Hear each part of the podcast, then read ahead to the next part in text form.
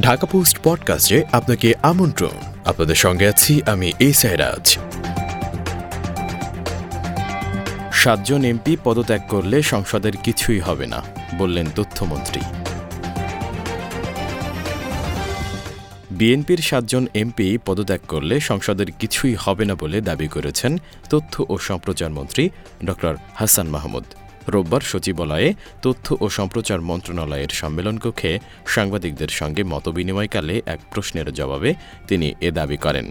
তথ্যমন্ত্রী বলেন, তাদের সর্বমোট সাতজন সংসদ সদস্য আছেন। তারা বলেছিল, সরকারের পদত্যাগ দাবি করবে, দশ তারিখ সরকার হটিয়ে দেবে। এখন নিজেরা পদত্যাগের ঘোষণা দিয়েছে। এ ঘোষণার মাধ্যমে এটিই প্রমাণিত হয়, তারা আসলে গণতান্ত্রিক ব্যবস্থাকে বাধাগ্রস্ত করতে চায়।